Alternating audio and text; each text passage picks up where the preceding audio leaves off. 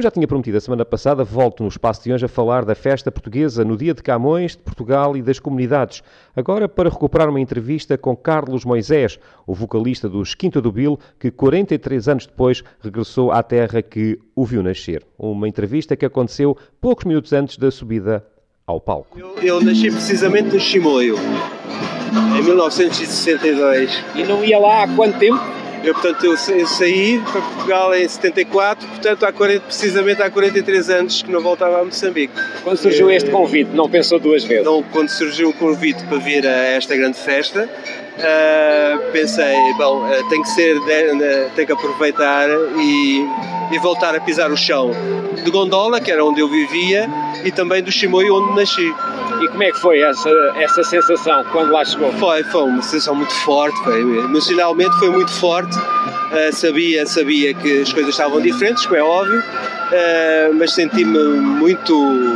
quase foi uma viagem espiritual, vá lá. Lembrava-se dos locais?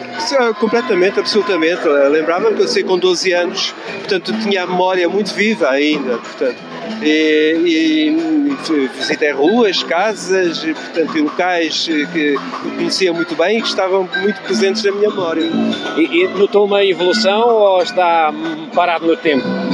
Quer dizer, algumas coisas pararam no tempo, como é óbvio, né? portanto, portanto os tempos são outros. Uh, fiquei particularmente muito, muito, muito contente porque fui, visitar a escola uh, que tinha muita gente nova, muitos alunos e estava, estava, muito, estava muito bem. E tive também o, o privilégio de falar com os professores uh, que, que, me colocaram algumas questões, sobretudo relativamente às necessidades que há, inclusivamente pediram-me se tiver a oportunidade de enviar livros, por exemplo. e de modo que foi foi realmente uma viagem muito preenchida, pena curta, não é? Porque foi um bocadinho a correr.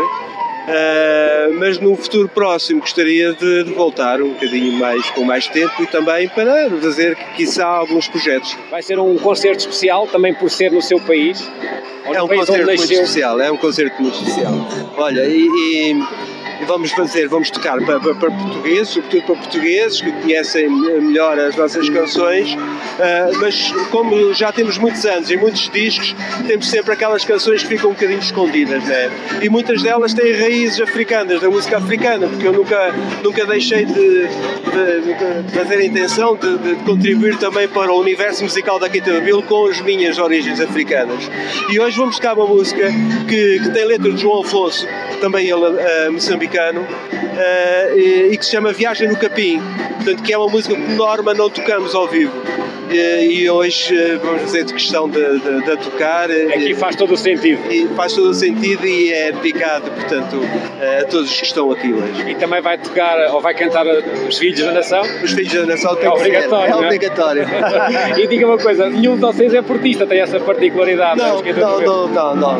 Mas eu, eu, eu costumo dizer que, independentemente das versões que façam, o conto é original. E, e não é por acaso que a canção é intemporal, portanto é transversal a várias gerações, precisamente pela letra original, né? porque fala da movimentação estudantil uh, naquela altura e, e, para além de que é uma canção festiva. Mas uh, é uma canção que já é património, portanto é de todos, portanto, e, ainda bem que ela está viva e que continua aí na, na boca do mundo. E não se importa nada que tenham mais versões? Não, façam as versões que quiserem, portanto, o conto é original. as recordações do moçambicano Carlos Moisés neste regresso 43 anos depois a Moçambique.